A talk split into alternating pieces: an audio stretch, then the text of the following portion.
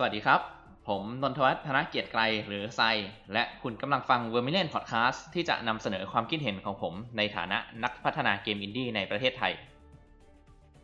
เจอกันใน episode แรกนี้ก็อยากจะทำความเข้าใจกับทุกคนให้ตรงกันก่อนนะครับ ว่าอะไรเป็นอะไร เริ่มกันง่ายๆเลยว่าคนทำเกมหรือเกม Developer ที่เราจะใช้เป็นหัวข้อในการคุยต่อไปเรื่อยๆ ในอนาคตเนี่ยสำหรับผมมันคืออะไรกันแน่ คือในช่วงปีที่ผ่านมาเนี่ย ผมได้มีโอกาสเข้าร่วมงานสัมมนาและงานเกี่ยวกับการพัฒนาเกมอยู่หลายงาน เวลาไปตามงานพวกนี้ผมก็จะเจอกับนักพัฒนาเกมทั้งหน้าใหม่แล้วก็หน้าเก่าอยู่เสมอ หลายๆครั้งผมก็นั่งอยู่จนงานเลิก บางทีเลิกแล้วก็ยังนั่งคุยกับพวกเขาต่อ และหลายๆครั้งผมก็มีโอกาสได้พูดคุยกับคนที่มีความอยากจะเข้าสู่วงการพัฒนาเกม อยากจะเป็นนักพัฒนาเกม ซึ่งมันก็จะมีคำถามหนึ่งที่ผมโดนถามอยู่แทบทุกครั้งเลย เป็นคำถามเดียวกับที่ได้ยินบ่อยๆ มีคนถามกับวิทยากรที่มาพูดในงานพวกนี้ว่า สรุปแล้วนักพัฒนาเกมเนี่ย คืออาชีพที่ต้องทำอะไรบ้างครับ แล้วจะเป็นนักพัฒนาเกมได้ยังไง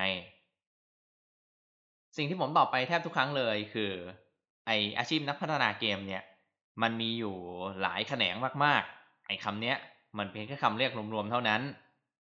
เราอยากจะทำอะไรกันแน่ในการพัฒนาเกมล่ะ เพราะว่านักพัฒนาเกมเนี่ยสำหรับผมมันไม่ใช่ชื่อตำแหน่งจริง ๆ เจอคำตอบแบบนี้หลายคนก็ค่อนข้างจะงงว่าพี่พูดอะไรของพี่วะ คือแต่ละเกมเนี่ย มันก็ต้องมีการเริ่มต้นจากไอเดียอะไรสักอย่างหนึ่งใช่ไหมล่ะครับ เช่นสมมุติว่าเป็นเกมโมบ้าแก่นของมันเลยก็คือการเอาผู้เล่น 5 คนกับผู้เล่นอีก 5 คนแบ่งเป็น2ทีม แล้วเอามาสู้กันประมาณนั้น คือไอคนที่เปลี่ยนไอเดียเกม หรือเปลี่ยนไอเดียแก่นตรงเนี้ยจากไอเดียเปล่าๆ จนกลายเป็นเกมที่จับต้องได้เล่นได้จริงนี่แหละสำหรับผมคือนักพัฒนาเกม ฉะนั้นแล้ววันนี้ก็เลยจะมาพูดเรื่องหลักที่ยังมึนๆกันอยู่ในอุตสาหกรรมก่อนเลยว่า นักพัฒนาเกมคือใครหรืออะไรกันแน่เอาล่ะ นักพัฒนาเกมไม่ได้หมายถึงตำแหน่งตำแหน่งเดียวภายในทีมทำเกมครับ แต่เป็นการเรียกรวมของบุคคลที่มีส่วนร่วมในการสร้างเกม ในการทำเกมเนี่ยอย่างเช่นในทีมของผมที่เป็นทีมอินดี้เนี่ยทุกคนสามารถเรียกตัวเองว่าเป็นนักพัฒนาเกมได้ แต่ทุกคนก็มีหน้าที่ที่แตกต่างกันออกไป แล้วไอ้หลายหน้าที่ที่ว่านี่มันมีอะไรบ้าง เดี๋ยวผมจะลองพยายามไล่ให้ฟังเฉพาะอันทั่ว ๆ ไปนะครับ ทั่วไปนี่หมายถึงว่าทั่ว ๆ ไปที่บริษัทเกมในไทยหรือในต่างประเทศเรียกกัน แน่นอนว่าไม่ครบ แต่ก็น่าจะครอบคลุมได้พอสมควร น่าจะทำให้เข้าใจได้ว่านักพัฒนาเกมเนี่ยมีหน้าที่หรือมีตำแหน่งอะไรกันแน่ ตามประสบการณ์ของผมจากที่ทำงานมาแล้วก็ที่เคยได้คุยมากับหลายคนเนี่ย เราก็จะแยกกันง่ายสุดเลยเวลาไปตอบคนที่มาถามได้ 3 หน้าที่หรือ 3 สายหลักๆ สายแรกก็คือโปรแกรมเมอร์สายถัดมาคืออาร์ติสและสายสุดท้ายคือสายบริหาร นักพัฒนาเกมสายโปรแกรมเมอร์เนี่ยเราจะมีพูดกันอยู่หลายหน้าที่เหมือนกัน เพราะคนส่วนมากเข้าใจว่างานหลักๆของนักพัฒนาเกมเนี่ยคือการเขียนโค้ด เอาเฉพาะคนแรกก่อน เราเรียกเขาว่า front end programmer front end ทำอะไร front end คือคนที่ทำให้ตัวเกมรับทราบว่าไอ้ปุ่มที่ผู้เล่นกดอยู่เนี่ยมันควรจะทำอะไรได้ ถ้าสมมติง่าย ๆ ก็คือผู้เล่นกดคลิกซ้ายแล้วตัวละครโจมตีนั่นแหละหน้าที่ของ front end เป็นคนที่ทำให้ตัวเกมมันตอบสนองกับผู้เล่นได้เมื่อผู้เล่นทำอะไรสักอย่าง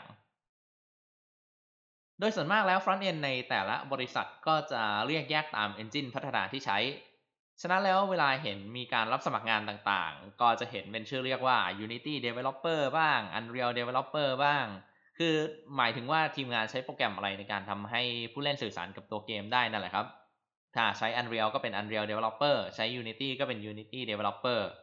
ใช้แตกต่างกันแต่ก็เป็น Front End ทั้งคู่ อีกหน้าที่หนึ่งของสายโปรแกรมเมอร์ก็คือ Back End Developer คือถ้าเราเปรียบ Front End เป็นหน้าบ้านที่คอยต้อนรับผู้เล่นเนี่ยครับ Back End ก็คือหลังบ้านที่หันหน้าเข้าหาเซิร์ฟเวอร์หรือฐานข้อมูล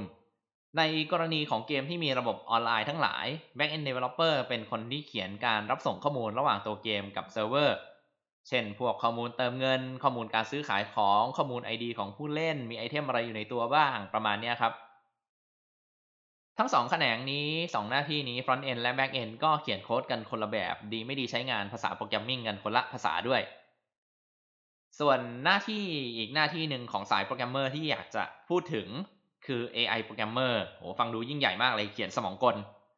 คือในสายงานเกมหลักๆ เนี่ยครับ ก็ไม่ได้ไปทำอะไรพี่เป็น หุ่นยนต์พัฒนาตัวเองอย่างนั้นหรอก คือมันเป็นการเขียนตัวตอบรับตอบสนองของศัตรู เช่นเวลามีผู้เล่นวิ่งเข้ามาในระยะศัตรูควรจะทำอะไร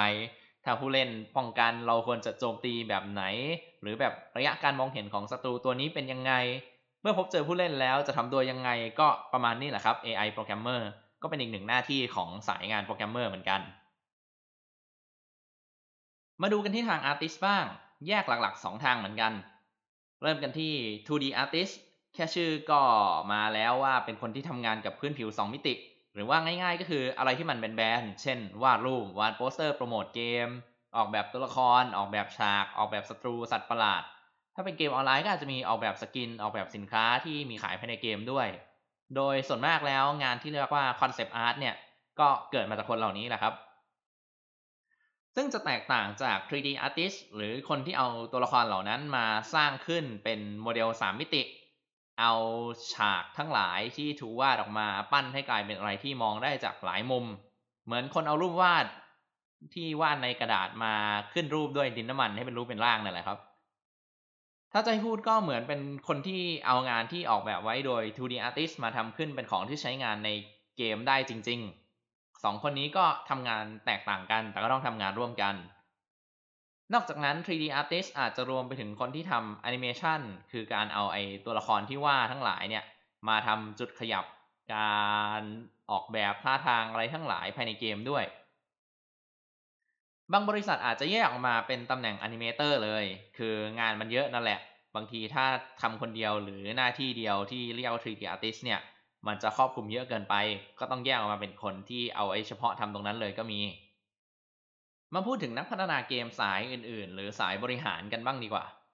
ไม่ว่าจะเป็นการบริหารแจกจ่ายงาน หรือบริหารการเงินอะไรต่างๆ ภายในบริษัทก็ตาม ทั้งสองนี้สำหรับผมก็นับว่าเป็นคนสำคัญในการพัฒนาเกม และเป็นนักพัฒนาเกม เพราะการแจกจ่ายงานให้ตรงกับบุคลากรในทีม คอยจัดการรวบรวมงานของคนอื่น แล้วเอามาผนวกกัน หรือการทำอะไรก็ตามที่ทำให้คนในทีมพัฒนาเกมทำงานได้ง่ายขึ้น แม้แต่การดูแลเงินกับการจับจ่ายใช้สอย คนเหล่านี้ก็กระทำการสนับสนุนการพัฒนาเกมในรูปแบบหนึ่งอยู่เหมือนกัน อ่าสำหรับผมนับนะ เขาเป็นนักพัฒนาเกมเหมือนกัน อีกตำแหน่งที่สำคัญเลยในสายบริหารที่คนไม่ค่อยรู้ว่าทำงานอะไรหรือไม่รู้ว่าอยู่ในสายบริหาร คือ game designer ครับ คืองานหลักผมเนี่ยบางคนเข้าใจว่างาน game designer เป็นงานวาดรูปงานออกแบบเป็น artist เพราะว่าชื่อมันก็บอกว่าดีไซน์มันก็ควรจะออกแบบอะไรสักอย่างใช่ไหมล่ะคือ game designer เนี่ยครับเป็นอาชีพที่ไม่ได้วาดรูปหรือทำการเขียนโค้ดเลย อาจจะมีบ้างแต่ว่าก็น้อยมาก เราวาดแต่กราฟ เขียนเอกสารทำงานใน Word และ Excel เป็นส่วนมาก เราจัดการเรื่องที่ทำให้คนอื่นทำงานได้ง่ายขึ้นครับ เป็นคนที่คอยเตรียมข้อมูลทุกๆอย่าง เรียกว่าออกแบบประสบการณ์การเล่นนั่นแหละ อย่างเช่นว่า ผมทำเอกสารให้ฝั่งทำเสียงรู้ว่าตัวเกมต้องการเสียงแบบไหนบ้าง หรือว่าทางโปรแกรมเมอร์ต้องการสูตรในการทำการคำนวณท่าโจมตี เราก็ต้องเขียนเอกสาร game design ให้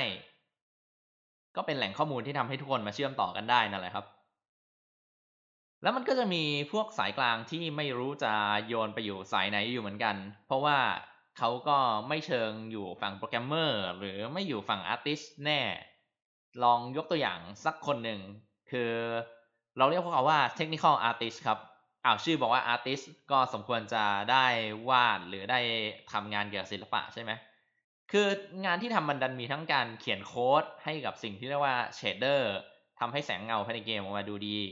หรือทำเอฟเฟกภายในเกม เช่นแบบเวลาดาบมันฟันกับเหล็กแล้วมีประกายไฟออกมา ไอคนที่ทำประกายไฟนั่นแหละครับ คือมันทั้งเขียนโปรแกรมทั้งทำงานศิลปะเลย ฉะนั้นเลยบอกไม่ถูกว่าอยู่ตรงไหน เป็นอาชีพที่หลาย ๆ ทีมต้องการอยู่ในประเทศไทยนะครับ